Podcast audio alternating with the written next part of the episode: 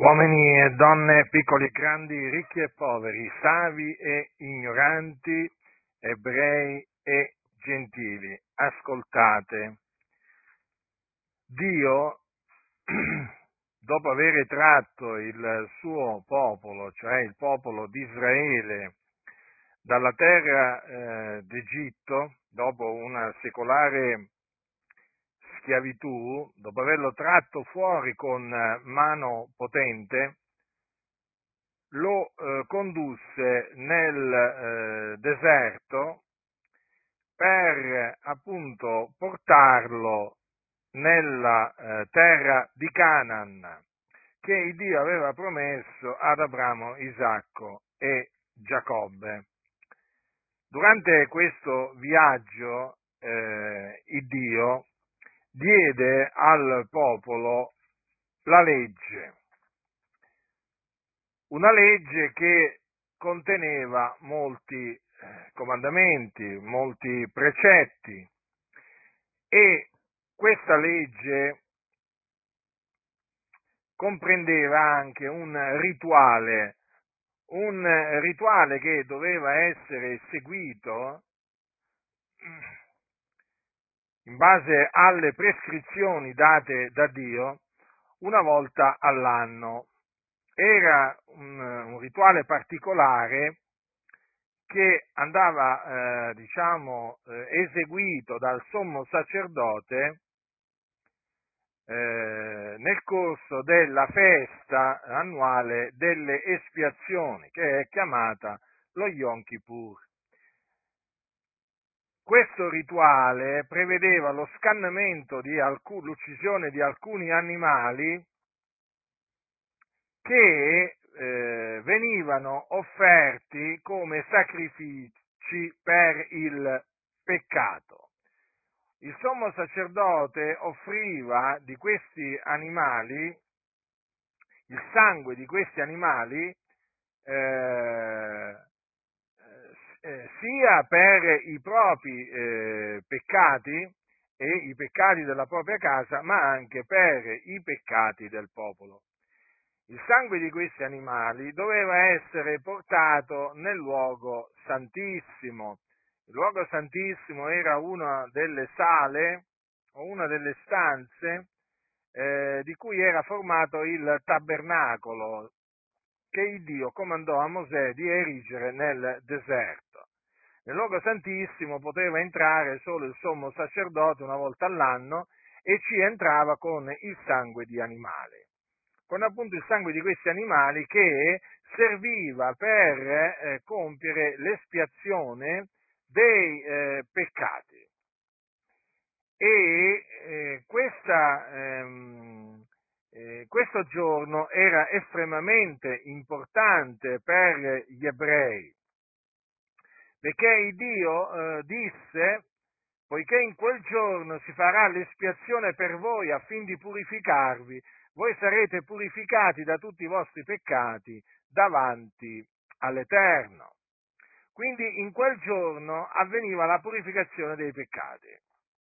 Ma quel sangue, badate bene, il sangue di quegli animali era impossibile che togliesse i peccati. Perché? Perché la legge ha un'ombra dei futuri beni, non la realtà stessa delle cose. Quindi, come dice la scrittura, non può mai con quegli stessi sacrifici che sono offerti continuamente anno dopo anno rendere perfetti quelli che si accostano a Dio. Cosa significa questo? Che quei sacrifici non potevano rendere perfetti gli adoratori, quelli che li offrivano, non li potevano rendere perfetti quanto alla coscienza. Perché gli adoratori, anche dopo aver offerto quei sacrifici, avevano coscienza di peccati.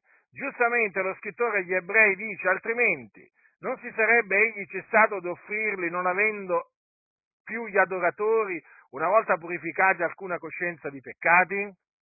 Invece, in quei sacrifici è rinnovato ogni anno il ricordo dei peccati. perché è impossibile che il sangue di Tore e di Becchi tolga i peccati. Dunque quel sangue prefigurava il sangue del Cristo, del Figlio di Dio, che nella pienezza dei tempi sarebbe venuto nel mondo per compiere la propiziazione dei nostri peccati, offrendo il suo prezioso sangue. Solamente in questa maniera eh, l'uomo sarebbe stato reso perfetto quanto alla coscienza. Dunque, il Signore aveva promesso di mandare il suo Cristo, il suo figliolo nel mondo, proprio per questo, per compiere l'espiazione dei nostri peccati. E nella pienezza dei tempi lo ha mandato il nome del suo Cristo è Gesù, il Nazareno, o Gesù di Nazareth, perché fu allevato a Nazareth, una città della Galilea. Egli venne per offrire il suo sangue, per o spargere il suo sangue per la remissione dei nostri peccati, ossia, ossia affinché noi fossimo purificati dai nostri peccati, ossia ancora affinché eh, la nostra coscienza, mediante il suo sangue, fosse purificata dalle opere morte per servire all'Iddio vivente.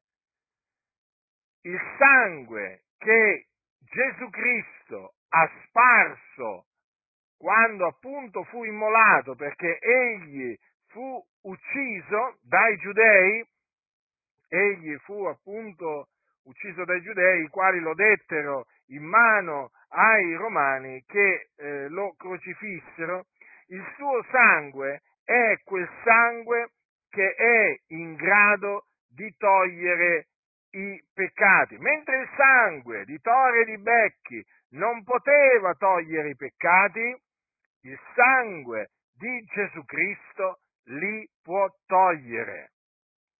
Ecco perché Giovanni il Battista, l'uomo che Dio mandò davanti al suo Cristo per preparargli la via, disse, ecco l'agnello di Dio che toglie il peccato del mondo. Gesù Cristo dunque, mediante il suo sangue, toglie i peccati, li toglie dalla coscienza di coloro che si ravvedono e credono in Lui. Cosa significa che credono in Lui? Che credono che Lui è il Cristo che è morto per i nostri peccati, secondo le scritture, che fu seppellito, che risuscitò dai morti il terzo giorno, secondo le scritture, e che apparve ai testimoni che erano stati innanzi scelti da Dio.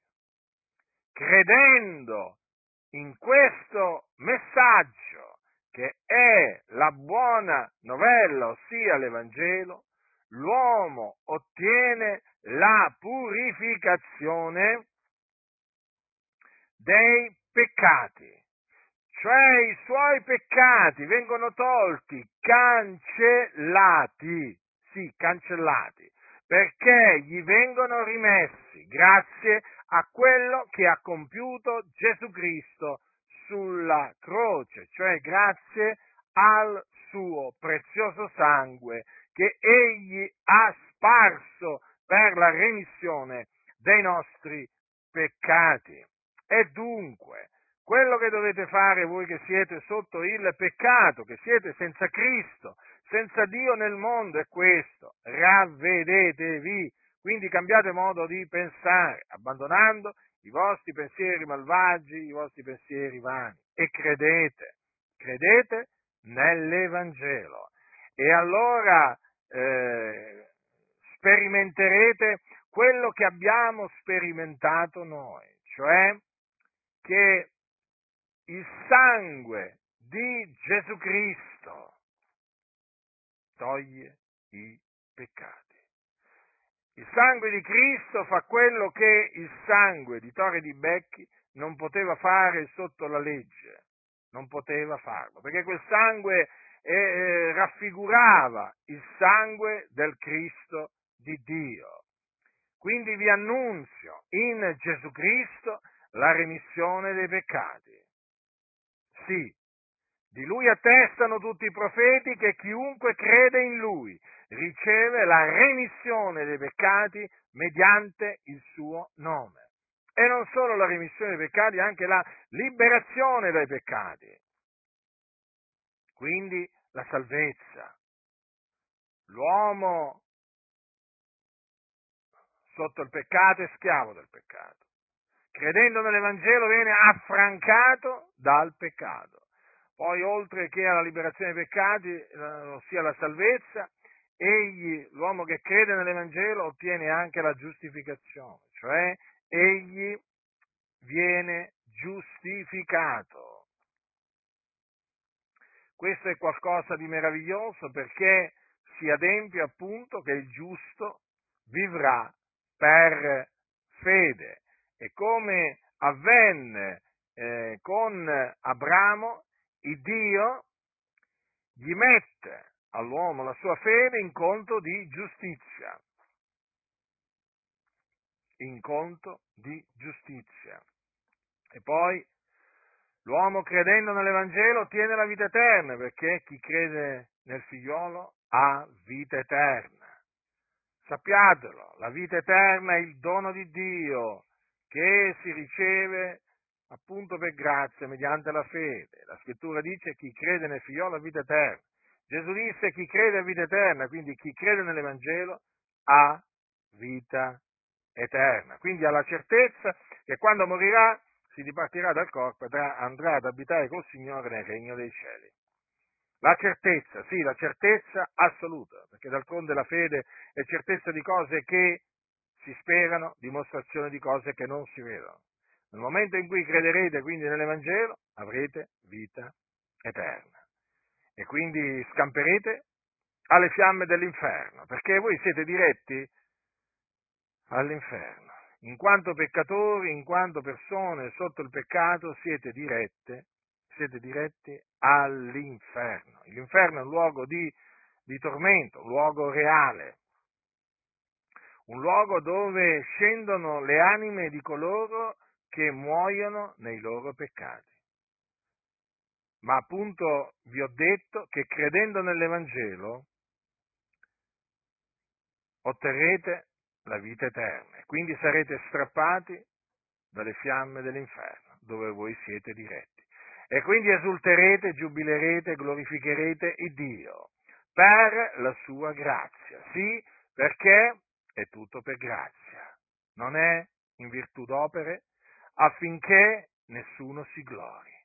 Quando voi vi ravvederete e crederete nell'Evangelo, gusterete la bontà del Signore e capirete, capirete quanto è meraviglioso il Signore, quanto veramente il Signore è misericordioso e come veramente il Signore è pronto a perdonare. Egli è un Dio perdonatore, un Dio che perdona le iniquità di coloro che si ravvedono e credono nel suo figliuolo. Ma vi avverto, se vi rifiuterete di ravvedervi e di credere nell'Evangelo, l'ira di Dio resterà sopra di voi.